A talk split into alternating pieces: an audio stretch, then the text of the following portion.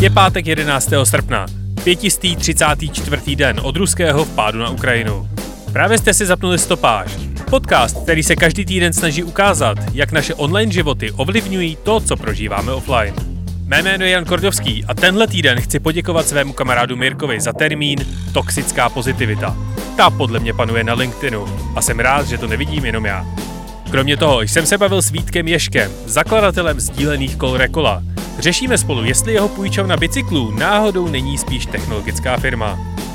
Ale ještě předtím jsem pro vás jako každý týden vybral přehled těch, alespoň podle mě, nejzajímavějších zpráv z uplynulého týdne.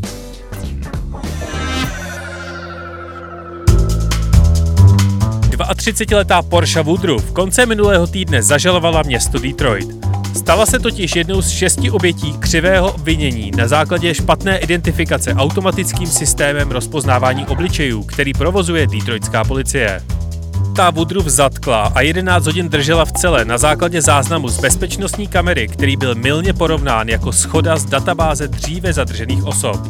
Woodruff byla v čase zadržení a vazby 8 měsíců těhotná a je stejně jako všichni ostatní křivě obvinění afroameričanka. Nová studie zveřejněná na stránkách MIT Technology Review porovnávala politickou náklonost jednotlivých AI jazykových modelů. Nejvíce liberální názory prezentuje ChatGPT 4, naopak nejvíce pravicové a autoritářské názory má facebookový model Lama. Výzkumníci z univerzity v Sary vytvořili AI systém, který s 95% přesností umí odposlechnout heslo, které píšete na klávesnici. Pokud se kvalita zvuku sníží ze studiových mikrofonů na kvalitu Zoom telefonátu, přesnost se sníží na procent 90. S lehkou ironií zařazuju ne zas až tak zajímavou zprávu, že telekonferenční firma Zoom vydala nařízení svým zaměstnancům, aby alespoň dvakrát týdně přišli do kanceláře. A novozélandský supermarket vypustil aplikaci, která generativní umělou inteligencí doporučuje recepty ze zbytků, které najdete doma. Netrvalo to ani týden a začala generovat návody, jak si doma vyrobit jedovatý chlor nebo sendvič s pomazánkou z jedu na mravence. Tiskový mluvčí supermarketu je zklamaný, že, cituji, malá menšina uživatelů náš nástroj schválně použila jinak, než bylo určeno.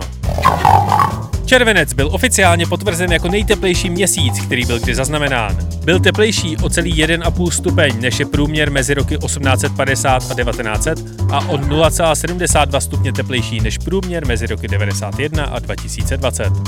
Firma Beyond Meat, která vyrábí masovou alternativu z rostlinných zdrojů, v posledním kvartálu přišla o 30% obratu. Podle firmy hlavně kvůli rostoucím nákladům na život a inflaci.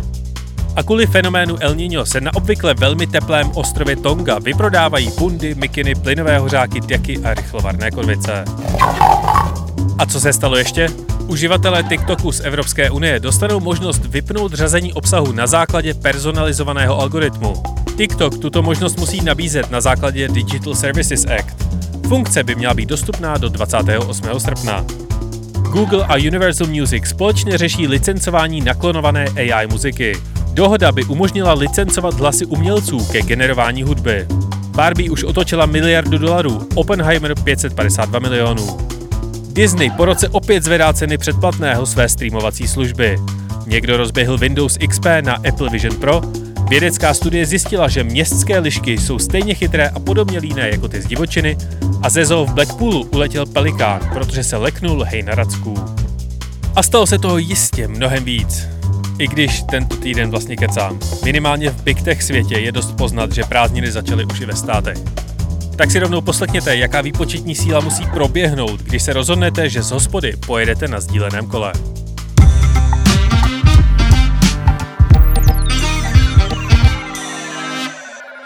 Můj dnešní host Čechům představil první systém sdílené mobility. Vítek Ježek v Praze a dalších městech republiky už 10 let provozuje síť sdílených kol Rekola.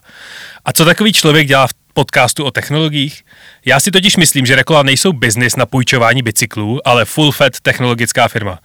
Vítku, zdravím vás do švédského Malma. Díky za pozvání.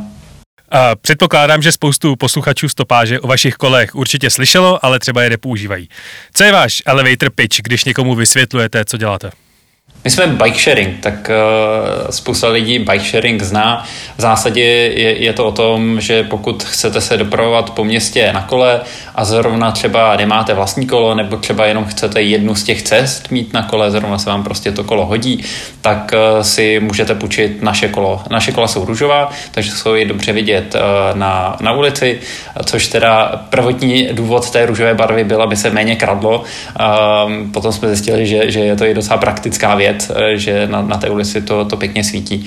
A skrz mobilní aplikaci tak je možné se zaregistrovat během 30 vteřin um, a ty okolo se půjčit, odjet kam potřebujete, můžete je odjet na, na výlet, jenom to vrácení na zpátek do toho systému, tak musíte se vrátit do nějakých z těch stanovišť, což vidíte v aplikaci, jinak bychom vám naučili nějakou nepěknou pokutu, abychom si to kolo sami pro něj se zase dojeli a, a vrátili se sami. Počítal jste, že po deseti letech bude v srpnu 2023 růžová ta nejvíc trendy barva, která může být? To jsem teda uh, rozhodně nepočítal a dokonce ta samotná barva v tom projektu byla ještě před uh, nějakým mým angažmá. Uh, ten začátek před těma deseti lety tak byl takový trošku možná komický, protože dva kluci na Suchdole tak začali dělat právě projekt, který se jmenoval Kola na růžovo a začalo to tak, že prostě oni si řekli, byl by fajn, kdyby tady na tom Suchdole byly uh, nějaká kola, Eh, a tak vzali jen tak pár, myslím, že měli šest kol, eh, natřeli je na růžovo, právě aby se méně kradlo a úplně na začátku tak je jen tak bez ničeho nechali na such dole. A když se náhodou na to kolo eh, narazil, tak se si ho mohl půjčit a někam odjet.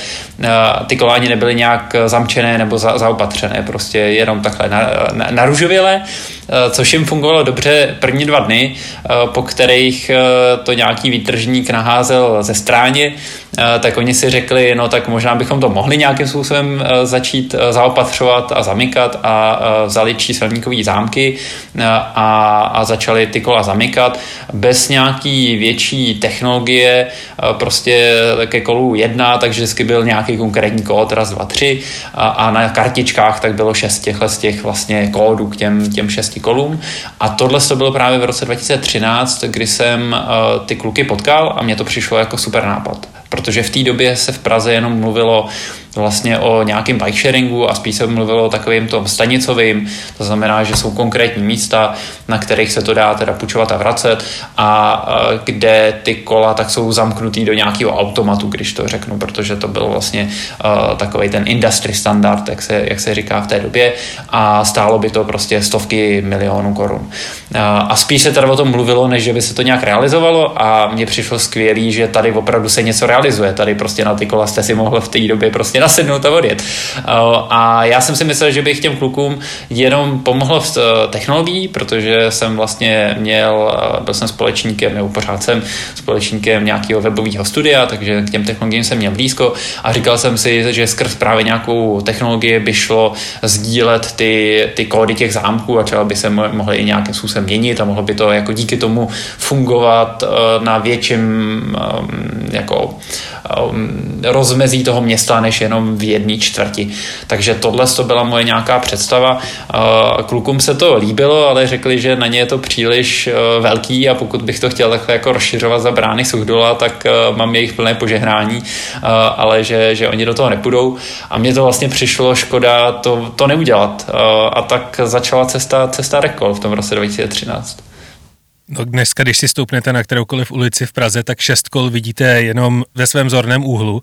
Kolik těch kol máte teď a kolik na nich lidi ujedou za měsíc třeba kilometrů? Těch kol dohromady máme teďka asi něco přes 2000. Um, z toho v Praze tak je to přibližně polovina, něco přes tisícovku. Už jsme teda přes dvou tisíc, eh, co se, co se teďka dívám. Um, a co se týče té tý, uh, výpučnosti, to my, my jsme sezónní záležitost, uh, to znamená samozřejmě v létě se jezdí o něco více než v zimě, na druhou stranu i v zimě se, se jezdí, uh, mě to samotného někdy překvapuje, když třeba i napadne sníh nějakou zimu a já osobně třeba bych už na to kolo ani nevyrazil, tak vidím systému, že naši uživatelé jezdí, takže my tam opravdu máme i hodně hardkorové uživatele. Každopádně ta, ta jízdnost se právě takhle jakoby flukuje fluktuje. V létě, v létě tak ty kola na jezdi, bavíme se prostě o nějakých tisících jízd denně dohromady, jo. Takže, takže tam je to od nějakých tří, pěti výpuček na, na kolo den, někdy víc každý z těch dvou tisíc kol tak má svoje vlastní jméno. Namátkou Karl Cox, Cholerik, Samojet, Krach na New Yorkské burze, Knedlík versus Nok, Pavel Kohout. Jak tyhle ty názvy vznikají? Mně to přijde, jak kdyby to generovalo ChatGPT.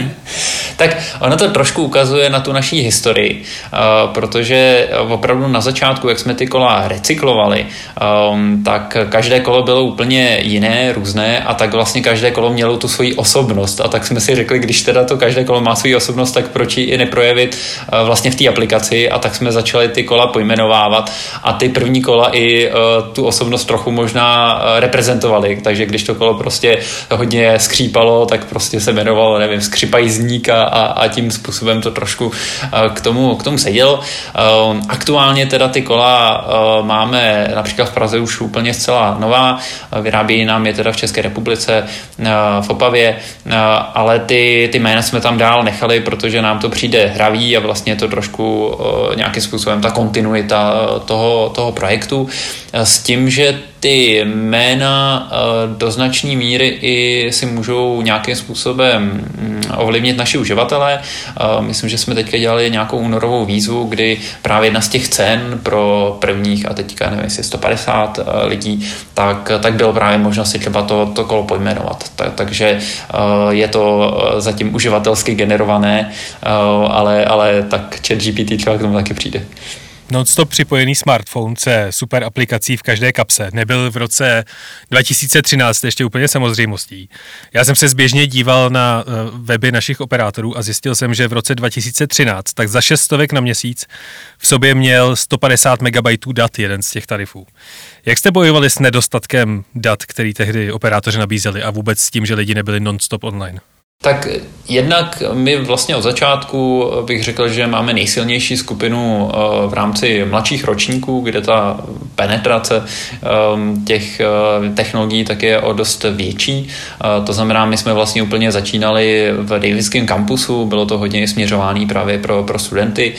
S chodou okolností v té době tak jsem sám byl studentem ČVUT, takže jsem to tak vlastně dělal pro kamarády a známe.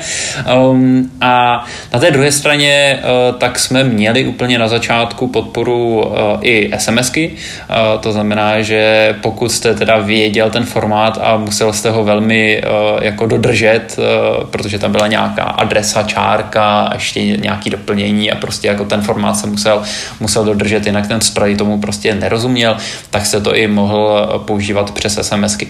Nebylo to tak uživatelsky přívětivý a, právě ten Smartout už, už byl v té době relativně rozšířenější, Prostě eh, nebylo to, že by v tom roce teprve přišel iPhone nebo něco takového, že bavíme se pořád roku 2013.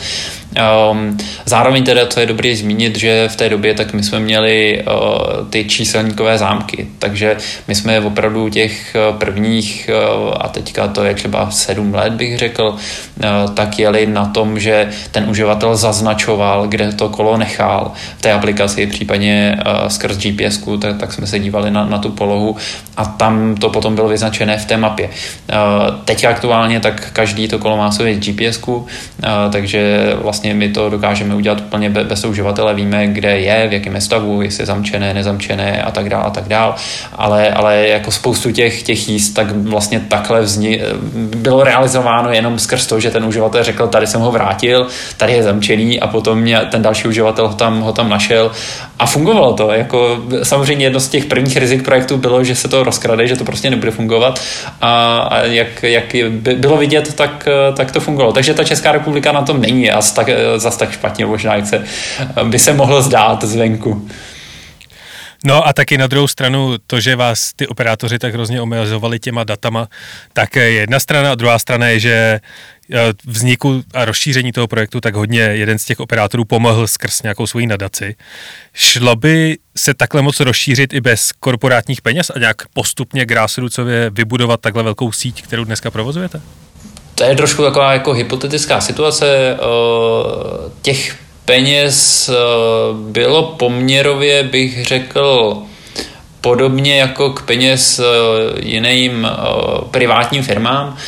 Nám tam tehda, jestli teda tady můžu jmenovat, no jak se to vypít, jo, tak jo, ne, to, tak po, po, pomohla firma Etnetera, eh, která právě do toho přinesla eh, dost značný balík peněz, takže my jsme jednak eh, měli to financování skrz úplně crowdfunding, my jsme měli projekt na Hiditu, který právě dopadl, dopadl úspěšně, což i pro nás byla nějaká verifikace toho, že to zajímá víc než jenom mě a možná pár mých kamarádů a známých, takže my jsme vlastně na začátku zjistili, nebo chtěli zjistit, jestli, jestli to téma toho bike sharingu v tom roce 2013 tak není jenom třeba v těch médiích a, a možná se o tom trochu baví v politice, ale že to opravdu bude zajímat nějaký uživatele ještě předtím, než jsme vůbec ty kola začali jako uh, sbírat a barvit a opravovat a tak dále. Takže vlastně proto my jsme uh, začali tím, tím, tím hiditem a právě uh, ta nadace Vodafone tak nám to zdvojnásobila, uh, plus jsme tam právě měli ještě, ještě toho partnera uh, Etneteru. Takže těch peněz přišlo z různých zdrojů vícero, uh, no a, a díky tomu jsme to mohli, mohli nakopnout. Já když jsem přemýšlel o tom, eh, co všechno musí Rekola platit, tak jsem skončil na nákupu kol, nějakým údržbě kol, účetnictví, papírování, marketingu, ale stejně mi jako největší výdaj přišel ten celý systém technologicky udržet v provozu. Kolik třeba lidí vyvíjí ty aplikace na, na Apple a na Android, který máte? Tak tam vlastně uh, my teďka jestli teda můžu být tak hrozně odborný, uh, tak používáme technologii Flutter, uh, což je technologie od Google, která umožňuje vyvíjet tu jednu codebase um, a, a vlastně potom exportovat eh, dostatečně rychlou aplikaci pro obě ty hlavní zařízení nebo ty, ty platformy pro iOS a pro, pro Android. A tím pádem ten vývoj tak je vlastně hodně, hodně rychlej, zároveň hodně těch věcí tak děláme v nějakém webu, tomu říkáme, to znamená vlastně, že, že jsou to webové technologie, eh, ale právě ta mapa, což je to, co ten uživatel asi vidí hodně, nebo nejčastěji eh, nejdíl času, tak je de facto takhle, by se dalo říct až nativní eh, skrz ten Flutter.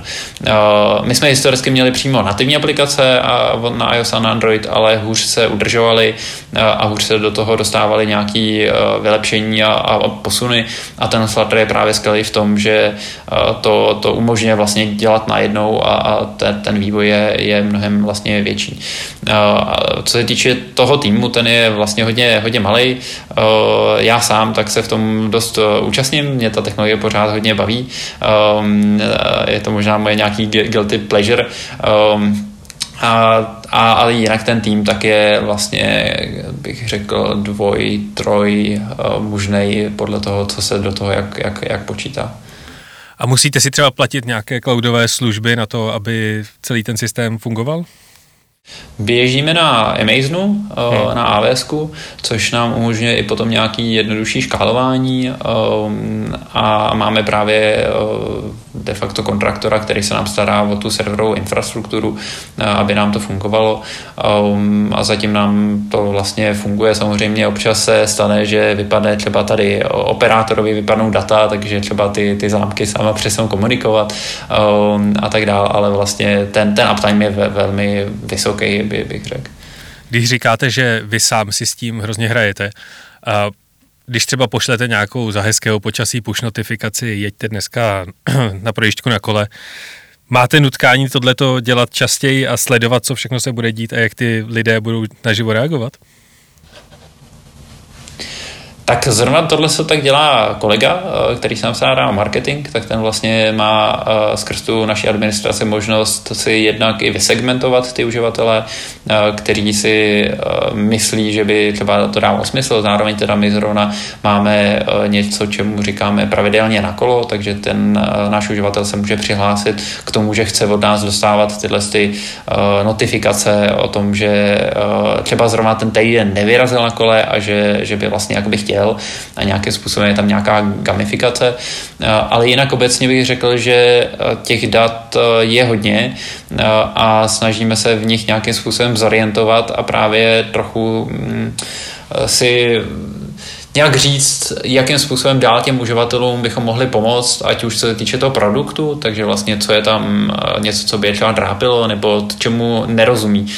To je, to je něco, co, s čím bych řekl, možná hodně bojujeme eh, tím, jak jsme v tom každý den, tak pro nás ty věci jsou hrozně samozřejmý, jasný, ale pro uživatele, který se zrovna teďka zaregistroval a netráví v tom ty, ty dny jako my, a tak on se chce posunout z toho bodu A do bodu B a vlastně uh, možná některé věci mu jasný být nemusí. A, a vlastně jako odnaučovat se to, že nám to je jasný, ale tomu uživateli to není a pořád se snažit, aby uh, to by bylo jako uživatelsky přívětivý nejenom i pro tu mladou generaci, ale třeba pro ty starší lidi, lidi eh, tak, tak to bych řekl, že je takový kontinuální proces i vzhledem k tomu, že se do toho pořád snažíme dostávat i nějaký ty, ty vylepšení a nějaký posuny. Eh, takže na jedné straně se tam něco staví, na druhé straně se tam něco trochu jako poupravuje, vyměňuje, když zjišťujeme, že prostě něco nefunguje, eh, lidé to tomu nerozumí, tak, tak to pořád vlastně jako se snažíme dál posunout. No, Data je hrozně zajímavá část celého toho vašeho ekosystému. Vy musíte mít naprosto geniální data o pohybu lidí a o tom, kde se lidé pohybují a kde často končí uh, svoje cesty nebo kde naopak začínají a musíte mít skvělé informace. Co všechno z toho můžete vyčíst? No, uh, máme takový ty klasický, bych řekl, dopravní informace. To znamená, uh, úplně sa, samozřejmě, když se by se člověk nad tím zamyslel, tak, tak eh, si asi řekne, že to tak dopadne. Máme tam nějakou ranní špičku, takže eh, když lidé jedou v pracovní den do práce, máme tam odpolední špičku, když lidé jedou z práce. Ta odpolední špička je pro nás eh, o dost větší než ta ranní, což dává smysl vzhledem k tomu, že ráno možná ne každý tak je tak probuzený a, a třeba vlastně by si radši přispal. Zároveň odpoledne, když třeba svítí sluníčko, tak uh, si člověk spojí tu dopravu s možná s nějakým relaxem uh, a, a projede se třeba i trochu díl a má to spojený jako výlet dohromady jako s tím, s tím přesunem. Takže to, to jsou takové ty jako obecnější věci. My se snažíme dost těch dat vyčíst a trochu předpovídat i um, pohyb a to, kde třeba my ty kola máme zavážet. To znamená, to, odkud je brát, to je relativně jednoduchý, protože tam se vám začnou hromadit, jako u Cimrmana v dolech, tak, tak nám se prostě ty kola taky hromadí na některých místech, ale to, kam ty kola zavést a kde budou mít největší potřebu, tak to je trochu složitější a to třeba z toho důvodu, že my se ani tak nedíváme jenom na tu první jízdu, to znamená potom závozu z nějakého místa na tu první výpučku, ale díváme se spíš na ten řetěz těch jednotlivých výpuček, takže vlastně my se trochu na to díváme, jako kdyby to byla nějaká voda, která má nějaký ten pramen a postupně teče tím městem až, až vlastně do toho moře, odkud my to zase vezmeme a naložíme a, a odvezeme k tomu pramenu. Ale vlastně kde ty prameny jsou ty nejdelší, tak vlastně to tak trochu jako proskumáváme a, a snažíme se je postupně učit jak, jak vlastně ty, ty lidi fungují a ono se to taky trochu mění jako v průběhu času. Takže tam je toho ještě bych řekl hodně, eh, co se dá vymyslet a co se dá posunout. Spolupracujete nějakým způsobem s magistráty a úřady těch, těch jednotlivých měst, že byste jim třeba ty vaše data poskytli a snažili se je donutit k nějakému vylepšení infrastruktury nebo donutit, navrhnout jim nějaké vylepšení infrastruktury? Tím se trochu eh, dostáváme k, bych řekl, jednomu z nejdůležitějších věc v rámci mikromobility, v rámci eh, obecně možná takovýhle alternativní doprav, to je právě ta infrastruktura, protože sebelepší gamifikace tak vždycky bude jako velmi pozadu při, nebo proti vylepšení té, té infrastruktury. Eh, já teďka fakticky tak jsem byl ve Finsku, teďka zrovna dneska už jsem ve Švédsku a tady na vlastní kůži vidím, jak když je ta infrastruktura spojitá, a oddělená, tak se lidé přestanou bát eh, využívat ten, eh, ten druh dopravy a jezdí mnohem, mnohem víc. Um, což je vlastně vidět i v Praze, tam si magistrát nechal vypracovat studii, ze který eh, bylo vidět, že ty lidi, kteří nejezdí, tak ten hlavní důvod je obava o vlastní fyzickou bezpečnost. To znamená prostě, když to řeknu natvrdo, že někdo mě zabije na té na silnici. Um, a ta infrastruktura prostě tuhle obavu úplně, úplně řeší. Um, a je to potom vidět v těch číslech. Takže tomu se potom i odborně říká nějaká dopravní indukce, když vy postavíte, třeba rozšíříte další pruhy pro auta, přijde víc aut, když postavíte další pruhy pro kola a tam je teda nutný znova zopakovat tu eh, celistvou infrastrukturu, to znamená, když jenom prostě postavíte jeden úsek, ale v tom zbytku toho města tak to není, tak ten úsek ani nebude tak využívaný. To, to musí to být nějaká síť, to je stejně jako kdybyste měl dálnici, kterou byste měl jenom na Vysočině, ale zbytek tak by byly polňačky. No tak jako na té Vysočině asi jako se tam nebudou davit těch, těch aut, že jo? když prostě těma polňačkama tam, tam těžko přijedou. Tak úplně to samý, samý je v té infrastruktuře. Takže Tohle je samozřejmě něco, co je hrozně důležitý. My se snažíme těm městům pomoct eh, i třeba těma datama, jak jste zmiňoval, předáváme je, Um, jsou i některé například memoranda, které nám i k tomu zavazují, ale my třeba i děláme jako nad rámec těch memorand, že, že předáváme uh, ještě víc. Uh, třeba v rámci, když budu konkrétní, v rámci Prahy, tak my máme um, integrovanou lítačku, to znamená, pokud mají například posluchači kupon na, uh, na MHD, měsíční, roční, tak v tom rovnou mají vlastně bezplatně dvě jízdy denně do 15 minut. A, a v rámci toho vlastně verifikace, že ten uživatel ten kupon má a že je ještě dneska platný a třeba, že ty jízdy ještě neprojel, tak se tam přidávají ty data o tom uživateli, respektive o tom kole, to znamená odkud se jede a kam se jede. Tak, takže vlastně z toho ten magistrát dostává real-timeově data, jakým způsobem ty, ty lidi se pohybují, ale to se teda bavíme o tom výseku čistě za, za tu lítačku. A, a pak vlastně obecně se snažíme a teď, teďka uh, i řešíme nějaký průřez uh, jako všichni mikromobilní operátoři v Praze, že bychom rádi udělali nějaký uh, datový výstup, uh, spolupracujeme na tom vlastně s magistrátem, respektive s IPRem, um, že, že, že by byla nějaká větší, hlubší analýza, jak vůbec mikromobilita funguje a řešíme to i třeba s jednotlivými městskými částmi, abychom jim zodpověděli třeba nějaké otázky, které by mohli mít, takže skrz tu analýzu by potom dostali ty odpovědi. Kdybyste měl tu možnost teď, prostě aby zítra vznikla v Praze postavit jednu cyklostezku o délce maximálně třeba 3 kilometrů, odkud kam by vedla? Co je ten největší problém pražský? Já bych řekl uh, čistě teda intuitivně, nemám to teďka, že, že bych se nad tím tady uh, ponořil do těch dat a, a dokázal bych to hnedka uh, potvrdit, ale čistě intuitivně bych řekl, že se bude jednat o, o tu páteřní nebo o spojení páteřní cyklotrasy, který, která vede kolem řeky a která vlastně teďka mezi Mánesem a Rudolfínem tak je vlastně vedená spolu s osobní automobilovou dopravou a, a to si myslím, že vlastně hrozně moc ubírá, protože právě stačí jeden malý relativní úsek, který ale znemožní tu, tu celou cestu spoustě, spoustě lidem.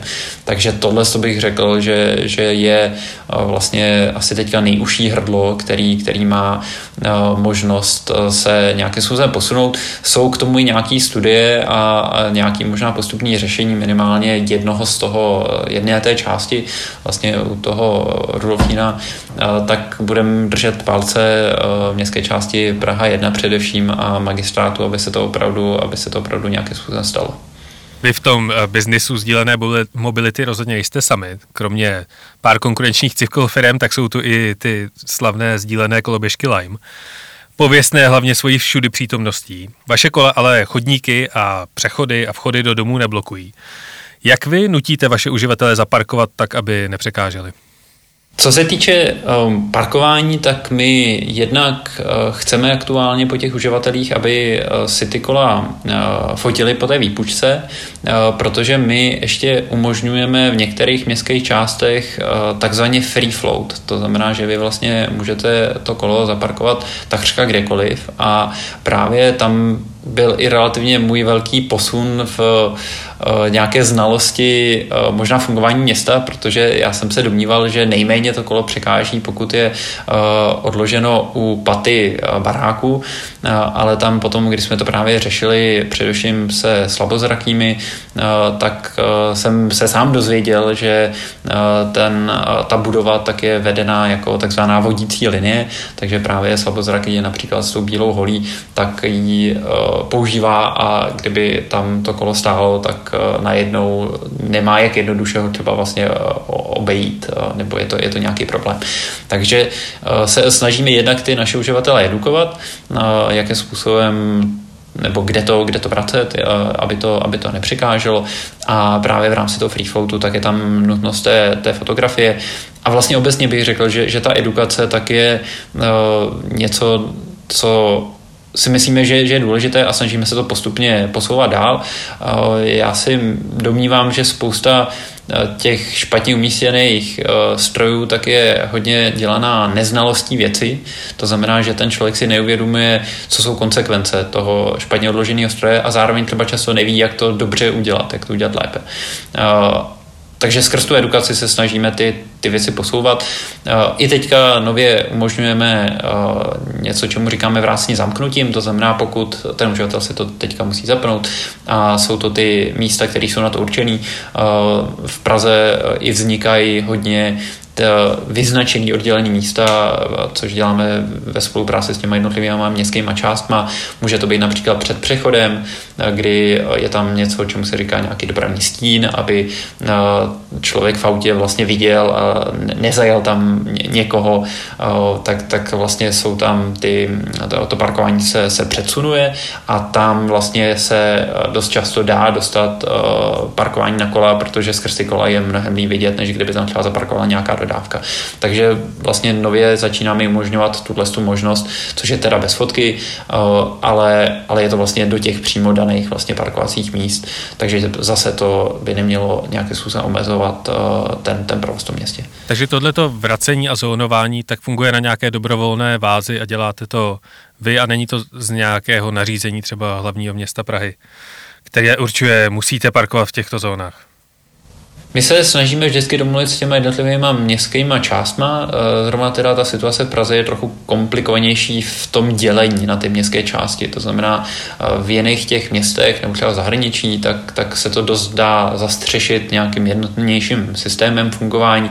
Bohužel v té Praze tak eh, je to opravdu na jednak té městské části, ale potom třeba i na policii, která může mít různý názor, eh, jeden vlastně eh, účastník policie oproti druhému a tím pádem eh, jenom třeba přejedete řeku a teďka to fungování je tam jiný, protože ten proces nebo ten, ty, ty lidé v tom procesu si domnívají, že by to správně mělo být nějakým jiným způsobem. Takže my se snažíme nacházet jednak ten koncezus, také se ale snažíme dělat, aby to bylo co možná jako nej, nejstejnější v rámci toho města nebo ideálně jako celých eh, vše, všech těch provozů, protože znova se vracím k té edukaci, ten člověk to často nechce dělat špatně, ale neví, jak to vlastně se má dělat správně. A když to bude různé, tak jako to hodně častokrát nemusí trefit. Takže aby to bylo očividné, aby to bylo na první dobrou, aha, takže tady asi je stojan, no tak tady bych to měl nechat, nebo tady je to vyznačený na, na tom, ať už je to chodníku, nebo v té vozovce, tady to můžu nechat, tak to je něco, co se prostě snažíme, snažíme domlouvat s těma městskými částmi. Mně se moc líbí váš diplomatický výraz stroje. Plánujete rozšířit vaši flotilu i o koloběžky? O koloběžky neplánujeme, co řešíme také případně elektrokola, ale ještě to aktuálně není pro nás na pořadu dne, protože se domníváme, že v těch, když to řeknu, analogových kolech, tak je ještě velký prostor, který jsme nepokryli, takže to je pro nás teď aktuálně priorita. My jsme si s elektrokolama hráli, a asi k tomu časem můžeme dojít, ale, ale aktuálně tak, tak jsou to pro nás kola. Já spíš to pojmenování stroje říkám, že často se bavíme o mikromobilitě obecně a to jsou kola, koloběžky, jsou to sdílený, jsou to vlastní, ale ty věci, co se týče infrastruktury, co se týče parkování, tak je úplně jedno, jako co to za ten stroj je. To je, to je vlastně ty problémy, ale taky ty příležitosti, tak jsou všude stejné. Když se ještě vrátím k té vaší konkurenci, jaké to je soupeřit s nadnárodními firmami, které prakticky přes noc navezou do města tisíce kol a jen zapnou další funkci v už teď docela rozšířené aplikaci? Já bych řekl, že vlastně každá firma nakonec musí to řešit ekonomicky. To znamená, řeší, aby měla nějakou výtěžnost, aby ty uživatelé s nima, s nima jezdili, takže to narvat tam do toho města tisíce, desetitisíce strojů, tak eh, není často úplně ten nejlepší eh, cesta k úspěchu. Můžeme si dát příklad eh, čínských bike sharingů, který přišli vlastně historicky, to byl takový ten první jako big boom, když to řeknu, to bylo ještě před, před koloběžkama, vůbec než se začali dělat v Americe, než byl první, první koloběžka Bird, tak, tak vlastně například čínská společnost OFO, případně Obike, tak, tak to opravdu byl ten celosvětový, ten blitzscaling, jak se tomu říká, prostě do všech těch měst to narveme a, a bude to hrozně super, ale oni právě vůbec neměli řešenou tu jednotkovou ekonomiku, neměli řešenou uh, tu, tu ekonomiku v pozadí a díky tomu tak uh, tyhle si společnosti zkrachovaly, vlastně minimálně obě, o kterých jsme se teďka bavili a, a to se domnívám, že si i ty firmy aktuálně uvědomují, e, možná teďka o to víc skrz, ať už je to covid, nebo ať už je to možná inflace, ať už je to válka na Ukrajině, takže e, i skrz Prahy, protože ty lesy nadnárodní třeba e, už, už řeší tu, tu ekonomiku trochu jiným způsobem, tak, tak jsou tlačený do toho, aby ta jednotková ekonomika fungovala a tím pádem prostě si nemůžu vlastně dovolit dovést do jednoho města 10 tisíc strojů, protože by jim tam stály možná by se vybili, rozkradli a, a vlastně žádný ten užitek by, by v tom nebyl. Takže bych neřekl, že tohle je zrovna něco, co, čeho bychom se v tomhle biznesu v eh, této době měli bát. Naopak se domnívám, že my máme tu velkou výhodu toho lokálního přístupu, takže my eh, dokážeme velmi agilně eh, přijít s nějakým řešením, ať už to historicky bylo, když se v Praze třeba zavřel Libeňský most, tak my jsme de facto tak třeba do druhého dne tam navezli eh, kola, to bylo ještě v zimě a, a umožnili jsme půjčování tě, těch kol pro tu přepravu přes ten most, protože ta alternativa byla jít pěšky a trvalo to vlastně 15 minut. A i v té zimě, tak, tak eh, těch kol jsme tam neměli jako hromadu, bylo to desítky kol, ale stále se třeba na ně fronty na, na té druhé straně, aby, eh, aby se vás to převezlo tam, protože to pořád bylo rychlejší si na to kolo počkat, než, než to jít pěšky. Takže vlastně ta agilita um, a možná nějaká znalost toho trhu, tak bych řekl, že je velmi důležitá a pro nás cená. No a co s Rekoly chystáte v dalších deseti letech? Já bych, kdybych si měl teď typnout, tak si skoro řeknu, že se z vás stane městská firma v Praze. no, já teda, co trochu vnímám, je, um, že některé ty města uh, do uh, mikromobility a obecně možná do nějaké udržitelnější dopravy a možná do urbanismu šlapou mnohem víc. A pro mě je hrozně inspirativní, kromě tady těch severských měst, ve kterých aktuálně se pobývám, tak uh, například Bratislava, která Tady a teď bych řekl, že ta situace je tam možná horší než v Praze, ale uh, primátor Matuš Valo tak tam dělá obrovský kus práce. Uh, je si myslím velmi inspirativní se dívat na jejich Instagram, uh, na jejich sociální sítě, protože každý den, každý týden, tak tam prostě zveřejňují, co, co dál vlastně posouvají a skoro bych řekl, že možná ještě v tomhle volebním období, tak ta situace se tam může zlepšit na tu úroveň, kterou vlastně vidíme, vidíme v Praze. Teďka snad před, nevím, pár dnama oznámili, že de facto nějakou čtyřproudou vozovku, jestli jsem to, to dobře pochopil, tak eh, odeberou dva pruhy pro osobní automobilovou dopravu, eh, budou tam mít oddělenou cykloinfrastrukturu, eh, částečně teda sdělenou na nějaké části s autobusama a teďka už snad to začínají realizovat, takže velmi rychle, velmi agilně do toho, do toho dupou. Takže jsou určitě města, které bych řekl, že, že se v tom zlídly a, a jdou, jdou velkými mílovými krokama. Takže pro mě ten výhled je uh, o tom, v jakém tom městě to bude, jak, jak rychle a, a tam i my bychom vlastně rádi se, se rozšiřovali a pomáhali uh, tomu svému pozitivnímu vývoji. Jak těch deset let rekol oslavíte?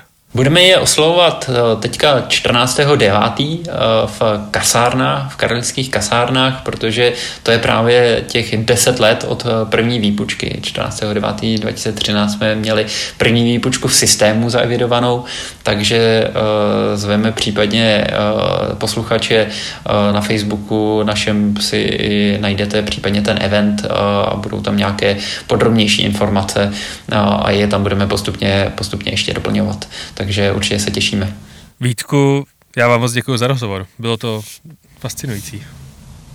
Díky za pozvání. Tohle byl Vítek Ježek, šéf Rekol v Praze a v České republice a vlastně i v Bratislavě.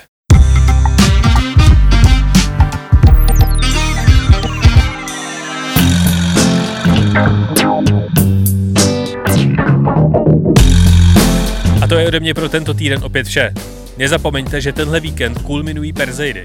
Má být jasno a vedro, tak pokud ještě nemáte žádný plán. Fotky vašich pozorovatelů mi můžete posílat na adresu jan.kordovský.cz společně s vašimi tipy na příští témata stopáže nebo třeba kritikou obsahu. Loučí se s vámi Jan Kordovský, díky za poslech, užijte si víkend a příští pátek opět v kyberprostoru. A náhodný fakt nakonec? Metropole Paříž a Řím jsou navzájem exkluzivně sesterská města. V oficiální dohodě z roku 1956 stojí, že jedině Řím je hoden Paříže a jedině Paříž je hodna Říma.